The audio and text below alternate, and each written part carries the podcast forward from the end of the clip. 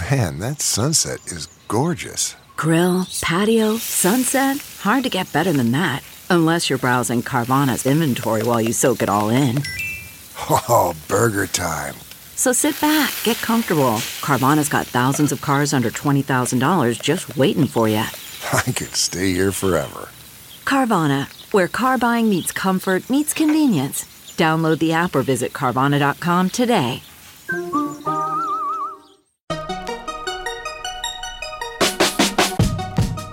Welcome to another weekend bonus episode of the Techmeme Ride Home. I'm Brian McCullough. So here's what happened. Last weekend, a listener to this podcast, T Zhang, tagged me on Twitter around a conversation she was having about NFTs and the degree to which apparently lots of folks in the art world are not so thrilled with the advent of NFTs. T apparently runs in art circles that I do not, so I was not aware of this. She said, Sure, we all see the headlines around famous artists and celebrities making all the money they're making, but was I aware that artists were seeing their work stolen and sold as NFTs? That artists were taking their work down from the internet to make sure it wasn't scraped and used on a blockchain somewhere?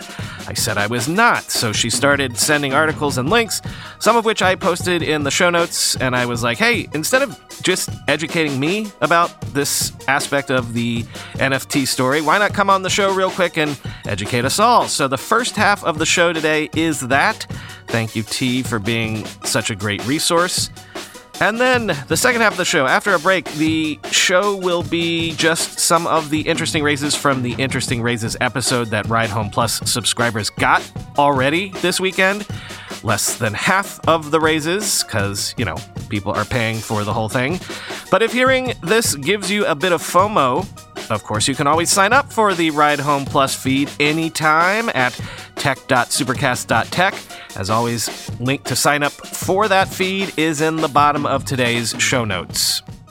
In the Twitter thread that, that you shared with me, um, it basically was saying that there seems to be a growing backlash among artists, um, a growing fear among artists that NFTs might be exploitative to the art community, a, a raw deal for artists. And I want to be clear um, when we when we talked about this, it's it's not that you were advocating this position necessarily yourself. It's just that you swim in art circles that I apparently don't, and so I wasn't aware of this. And and so um, since you were educating me, I I said please come on and and educate all of us about this. So uh, among artists, what are the concerns that you see being raised around NFTs right now?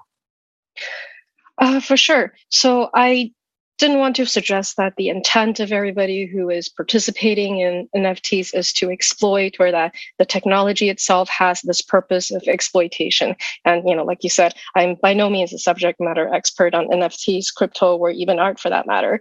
And also inferring intent on a non-monolith can be a pretty imprecise act. So thank you for this opportunity here. I'm here as a software engineer with an art hobby to bridge some of that communication gap between, you know, our two communities and when I did say that NFTs could be exploited to the art community, I'm pointing merely to the impact on artists that we're kind of observing here, not the intent. So, with that being said, I think um, you know we're, we're all kind of aware that the income structure of any hot, any kind of like job is not a linear line. And for artists that's that's probably especially the case. You have the vast majority being you know kind of like okay i can cover my bills and some have to you know work another job to supplement this income. And you know it's one of those jobs that have a uh, apologize apologies for the uh, the crows in the background by the way.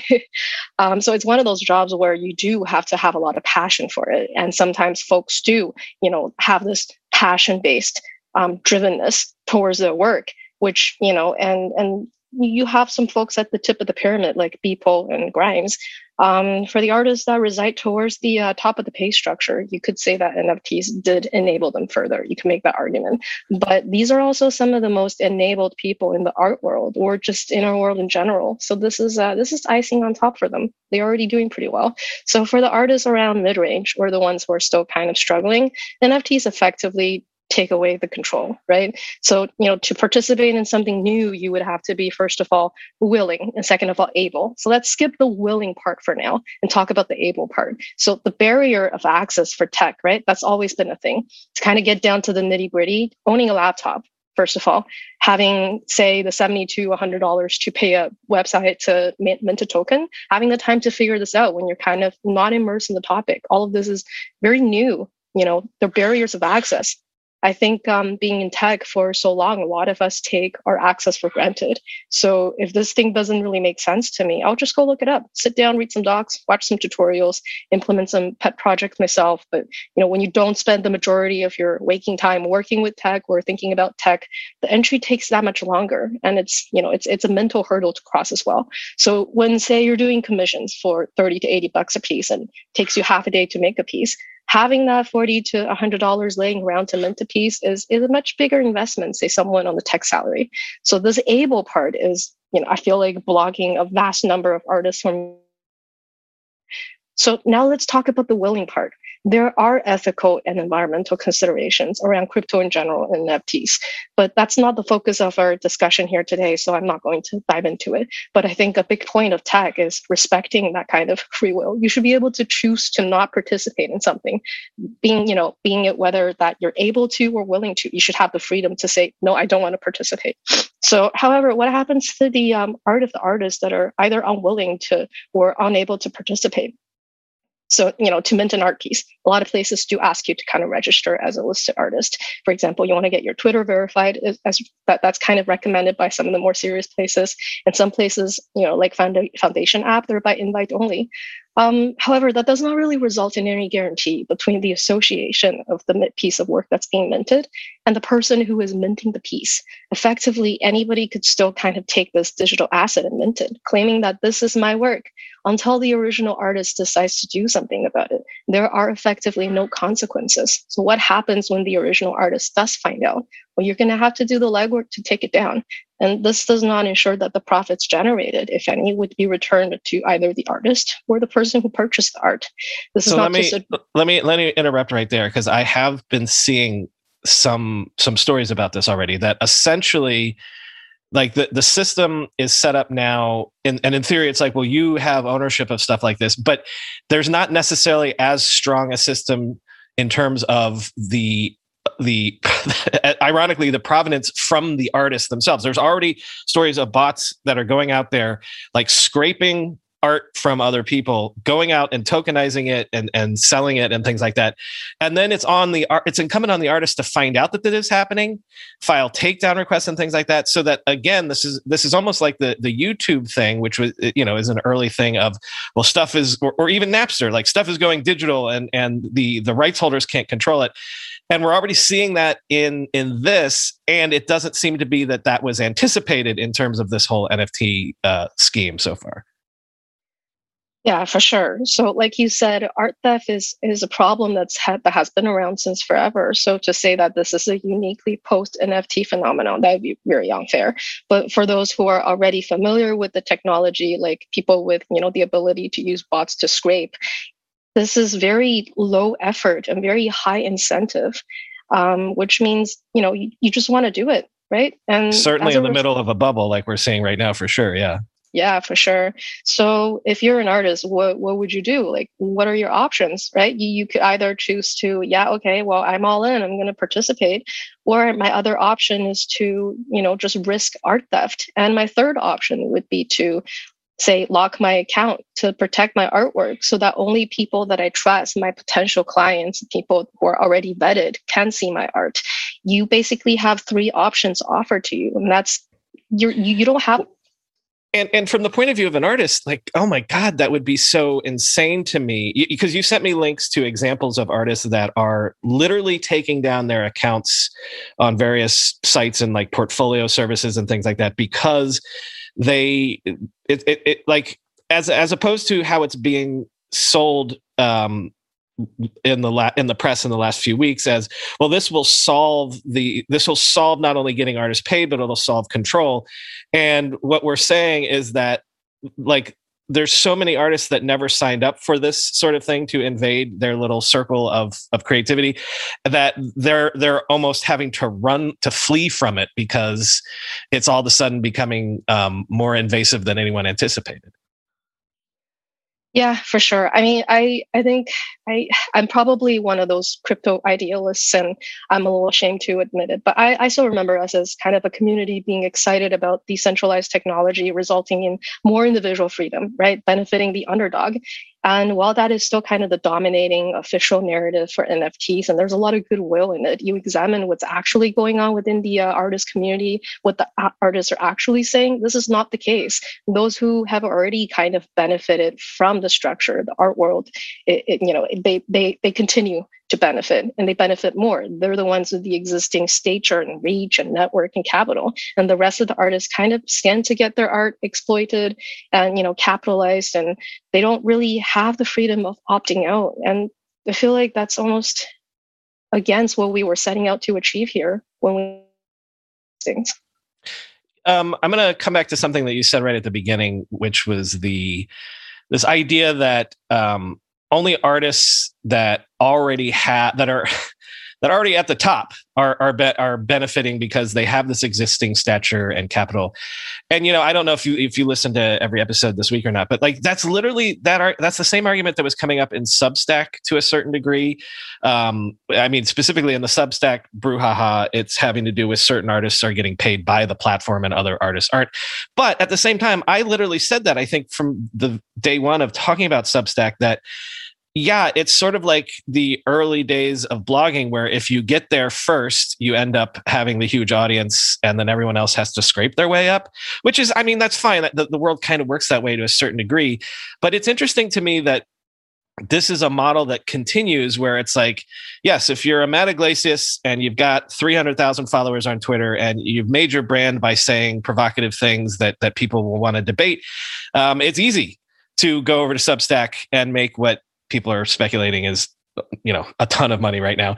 Um, but that doesn't mean that everyone can just open up their storefront uh, set out their shingle and be successful. So uh, we're seeing this also with nfts in the sense that um, this doesn't mean that you know uh, uh, uh, i don't know. I, I, don't mean to sound like i'm diminishing any sort of artist but you know some some artist um, making a, a, a moderate living doing I don't know, is, is, stuff out in Wisconsin in rural Wisconsin somewhere can suddenly go on and, and have a bid for a million dollars. It's it's almost like we keep seeing this pattern of all of these new innovations are just innovations that instead of reshuffling the deck are almost reinforcing the pyramid power structures and like fame structures.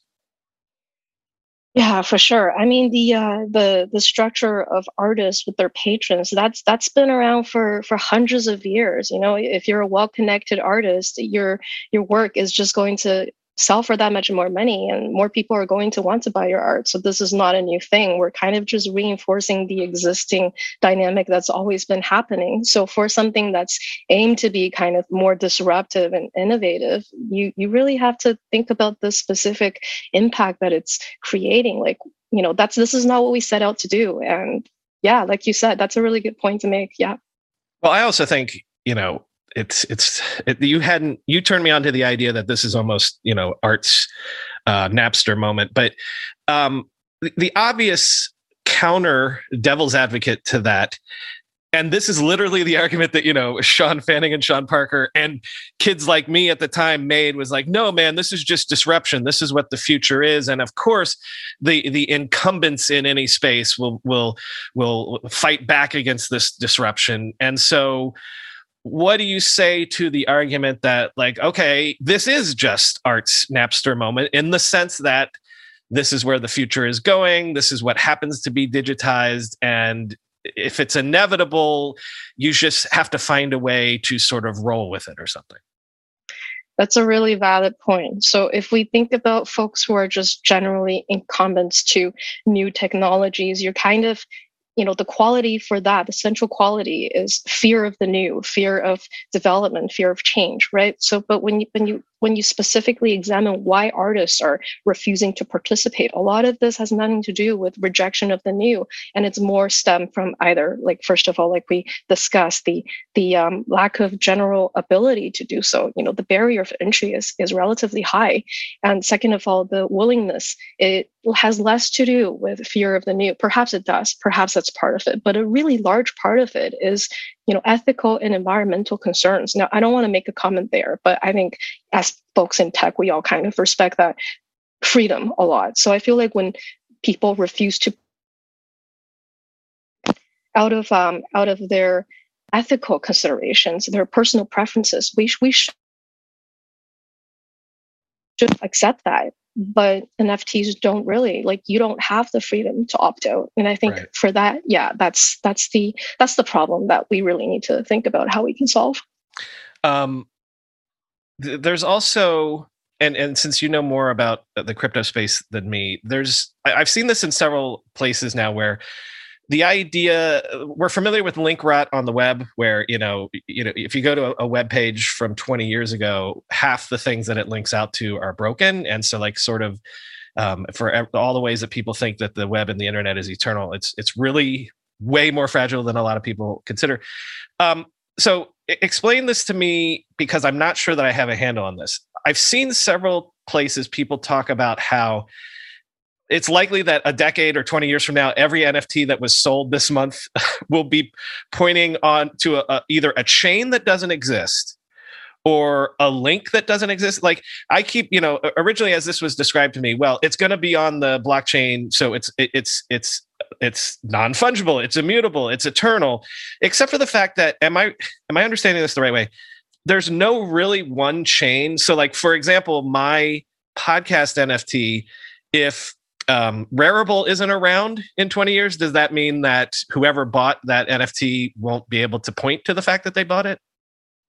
So I, I definitely wouldn't say that I know more about the crypto, crypto space than you, um, but I can give a little bit of an explanation around the you know the concerns that you just brought, and I think sure. we do have some excellent references around that too if folks want to dig in. But basically, what you're purchasing when you buy an NFT, the you're you're purchasing the the token itself. So if you look at the, uh, I think I saw in one of the articles where if you examine the contract for you know the selling of people's artwork by Christie, it's pretty clear that like they're not clear um, they're not very definitive on what you can do, what rights you have in terms of this piece of artwork.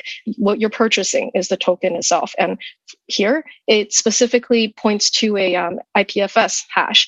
And you know, if you examine the hash, you can fetch the JSON metadata using a public gateway. So now IPFS is rel- a relatively new technology. So um, and um, it, it's it's it's one of those things where it's like it, you you can have access to the file that the uh, that this JSON file is referring to as long as the node on the IPFS network is specifically hosting it. So I think we do have a couple of resources where they explain this better than I do. This is not one of the technologies that I work with on a day to day basis, um, but yeah, like like you said, there's a very big possibility that in a couple of even shorter than that because we all kind of have an idea of you know the statistics statistics around startups survival rate.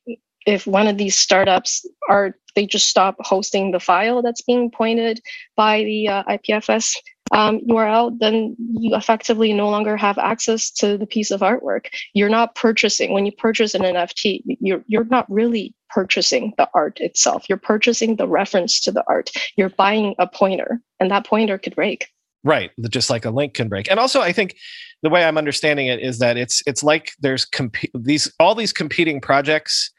Um, in theory, one of them will win out and will be like the, the standard. It's like it's like we're existing in a world where there's been an explosion of like 50 different programming languages, but we don't know the one that people will still be using 50 years from now, right? Um, and so that's also sort of like a risk to these early adopters is that there's no guarantee. Not only could the link be broken, to use that analogy 20 years from now, but like you could have picked the wrong horse in terms of, well, that's not the standard for uh, NFTs these days or something like that. Yeah, for sure. And who knows? This is so early days in the technology, and the you know there's this psycho nature to everything happening in crypto space. Maybe it'll go, it'll go bust, but then it'll go boom again, and somebody really smart is going to come along and solve these problems uh, around authenticity, but art theft. But until all of those things are a certainty, you know purchasers do kind of face that risk and in addition to this you know what if my file is no longer hosted you think about what if you purchase a piece that is not actually authentic? And then you have no way of kind of getting your money back. And your art is also at this point worthless. You can't resell it. So you do the art theft doesn't really just impact artists. It impacts art collectors as well. Um, but yeah hopefully somebody really smart is going to come along and be like hey i have a solution to this uh, and uh, we agreed that neither of us are going to get into the environmental costs right now because I, I'm not sure that I have a, a, good enough understanding of that. But and that that goes for all of crypto, not just uh, uh, NFTs. Um, thank you, T. Did, did you want to did you want to plug anything? Uh, a GitHub, uh, you know, accounts, or or just uh, you're you're happy to to to be a, a listener and a member of the community, as it were. Yeah, yeah, I, uh, I I'm just one person on the internet. I think I'm pretty happy to get a chance to, you know, like talk to you about something that we're all pretty concerned about and kind of just be that bridging voice. Um, yeah, if folks want to, they can follow my Twitter, but I don't really have anything to plug. Okay. nerd. well, listen, I mean, T, I'm just one person on the internet and I'm just a nerd. And that's the point is that we're helping each other learn about all this stuff. So thank you so much. Thank you, Brian. Let's be real for a minute. Most guys would wear a t shirt every day of their lives if they could. The problem is that most t shirts are not acceptable to wear at work or out on a hot date night. But today's sponsor, Cuts, has finally changed that. Cuts t shirts are such high quality, wrinkle free, and so buttery soft that you can look like you're dressing up even when you're dressing down. Yeah, you heard that. Wrinkle free. You never have to substitute comfort for fashion ever again. If you see me in a t shirt, it's likely one from Cuts. I'm also a huge fan of their AO five pocket pants. The right sort of step up from jeans without going all the way into dress pants, like literally my ideal Venn diagram of professional looking but comfortable feeling. When you touch something from Cuts, you can immediately feel the quality. Their proprietary fabric blends are ridiculously soft and breathable, they don't wrinkle, and they look way more expensive than they actually are. For a limited time, our listeners get 20% off your entire order when you use code RIDE at checkout. That's 20% off your order at cutsclothing.com with promo code RIDE. Please support our show and tell them we sent you. Experience the perfect blend of style and comfort with Cuts Clothing. Cutsclothing.com, promo code RIDE for 20% off. When you go through airport security, there's one line where the TSA agent checks your ID and another line where a machine scans your bag. The same thing happens in enterprise security, but instead of passengers and luggage, it's end users and their devices. These days, most companies are pretty good at the first part of the equation where they check user identity, but user devices can roll right through authentication without getting inspected at all. In fact, 47% of companies allow unmanaged, untrusted devices to access their data. That means an employee can log in from a laptop that has its firewall turned off and hasn't been updated in six months, or worse, that laptop might belong to a bad actor using employee credentials. Kolide finally solves the device trust problem. Kolide ensures that no device can log into your Okta protected apps unless it passes your security checks. Plus, you can use Kolide on devices without MDM, like your Linux fleet, contractor devices, and every BYOD phone and laptop in your company. Visit kolide.com slash ride to watch a demo and see how it all works. That's K-O-L-I-D-E dot com slash ride, kolide.com slash ride.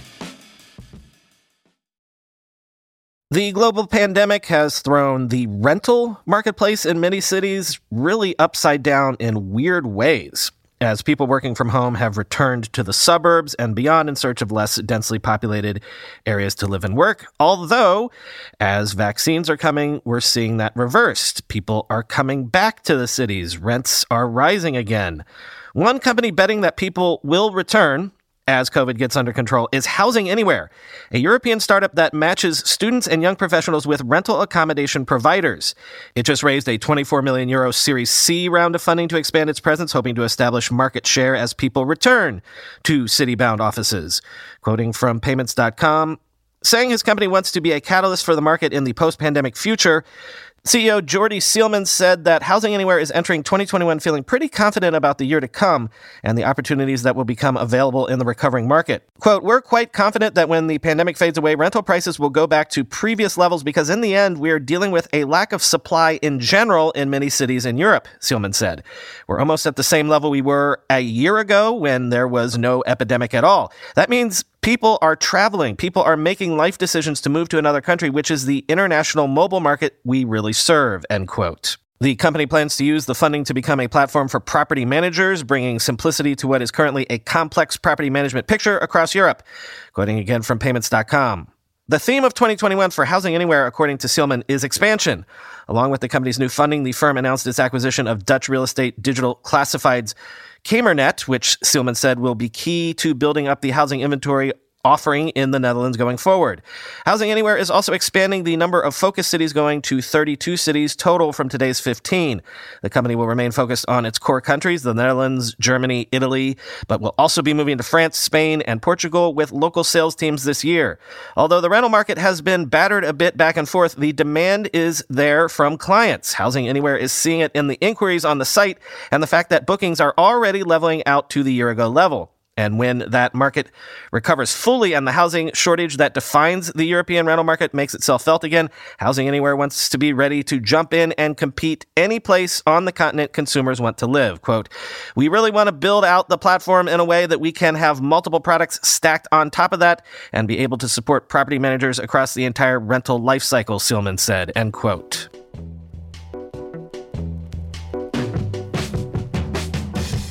Back on this side of the pond, Mighty Buildings has raised a $40 million Series B round to 3D print homes, hoping to reduce the cost of new houses in markets where real estate prices are, despite the pandemic, still extremely high.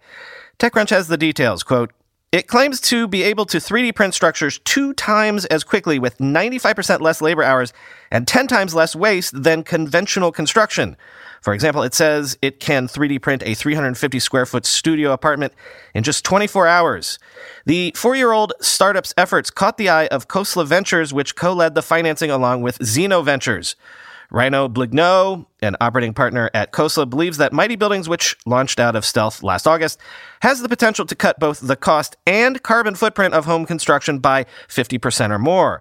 The company takes a hybrid approach to home construction, combining 3D printing and prefab, meaning built off site, building, according to co founder and COO Alexei Dubov.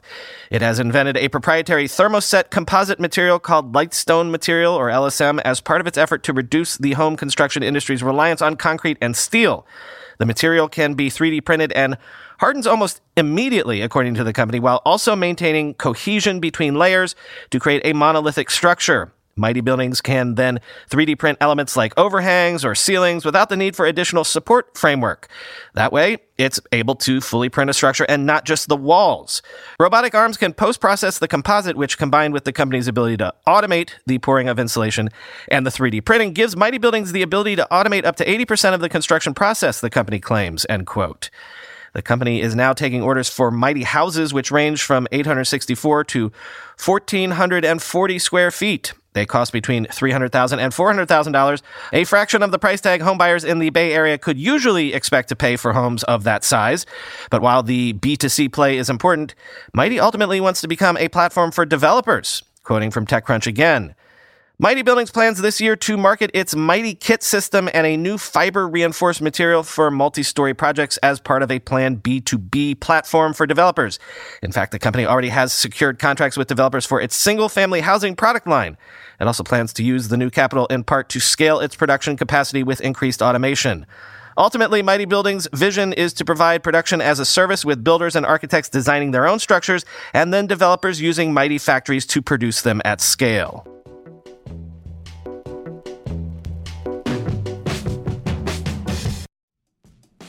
We all know there are things in life that you have to compromise on, but when it comes to your health, there is no compromise. So don't go back to that one doctor who uses your appointment to catch up on the latest headlines, their family group chat, their crossword puzzles, just because they're available right now or they take your slightly sketchy insurance.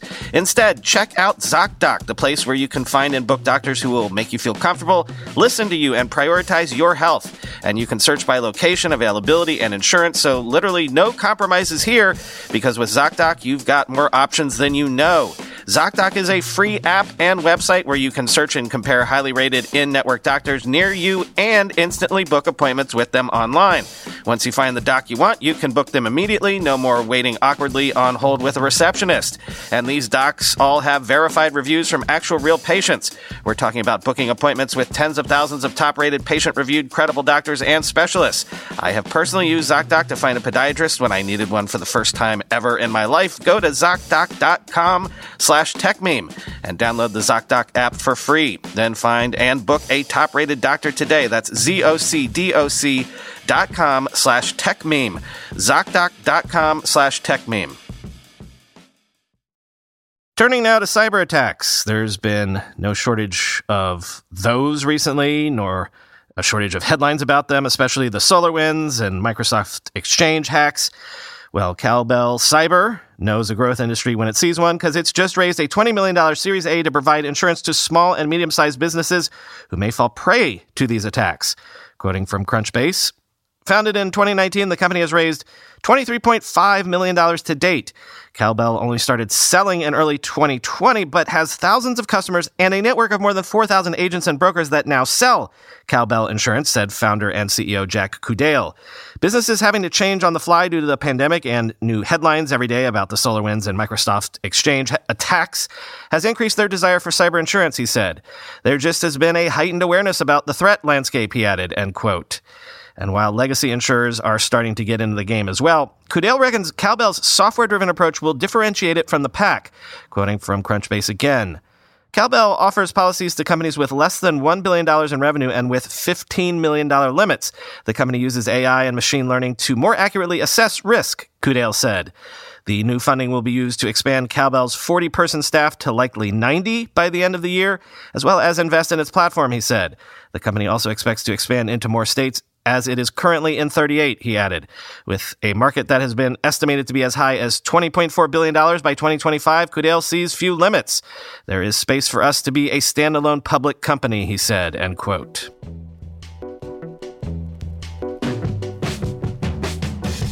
I think we mentioned on the show a while ago the idea that if a bunch of companies, especially SaaS companies, come to rely on recurring revenue, then that revenue could end up looking a lot like revenue from, say, a bond. And if so, you could do all sorts of fun things like securitize it or use that to raise capital without diluting equity. Somewhat down a similar road conceptually, Pipe is a platform designed to offer companies with predictable recurring revenue streams access to capital in an alternative to equity or venture debt.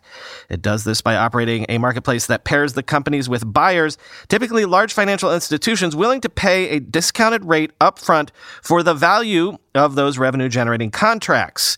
It just raised $50 million in a bid to become the dominant trading platform for revenue as an asset class. More details from TechCrunch. In conjunction with the new financing, Pipe said it is also broadening the scope of its platform beyond strictly SaaS companies to any company with a recurring revenue stream. This could include D2C subscription companies, ISPs, streaming services, or a telecommunications company. Even VC fund admin and management are being piped on its platform, for example, according to CEO Harry Hurst.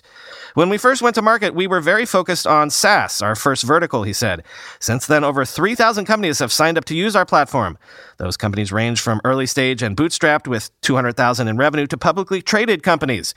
Pipe's platform assesses a customer's key metrics by integrating with its accounting, payment processing, and banking systems. It then instantly rates the performance of the business and qualifies them for a trading limit. Trading limits currently range from $50,000 for smaller early stage and bootstrap companies to over $100 million for late stage and publicly traded companies, although there is no cap on how large a trading limit can be. The best way to summarize it is we can work with any company that has a high degree of predictability around their revenue, Hurst said. Pipe, he added, aims to turn that monthly recurring revenue into annual recurring revenue. In the first quarter of 2021, tens of millions of dollars were traded across the Pipe platform. Between its launch in late June 2020 through year's end, the company also saw tens of millions in trades take place via its marketplace. Tradable ARR on the platform is currently in excess of $1 billion. We're helping companies grow on their own terms, Hurst said. Or you could say we're building the NASDAQ for revenue. Virtually every company in the world has a recurring revenue model already, or if they don't, they're thinking about how they can shift to it, end quote.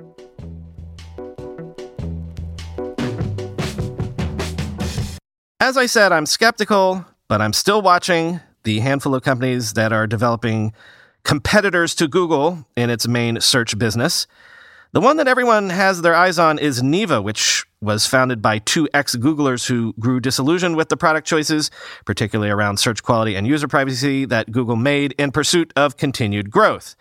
Sridhar Ramaswamy Neeva's CEO used to run Google's $115 billion advertising division. Now he and co-founder Vivek Raghunathan have turned their attention to building a search engine that won't depend on ad revenues or data tracking. Instead, they plan to charge users a subscription fee.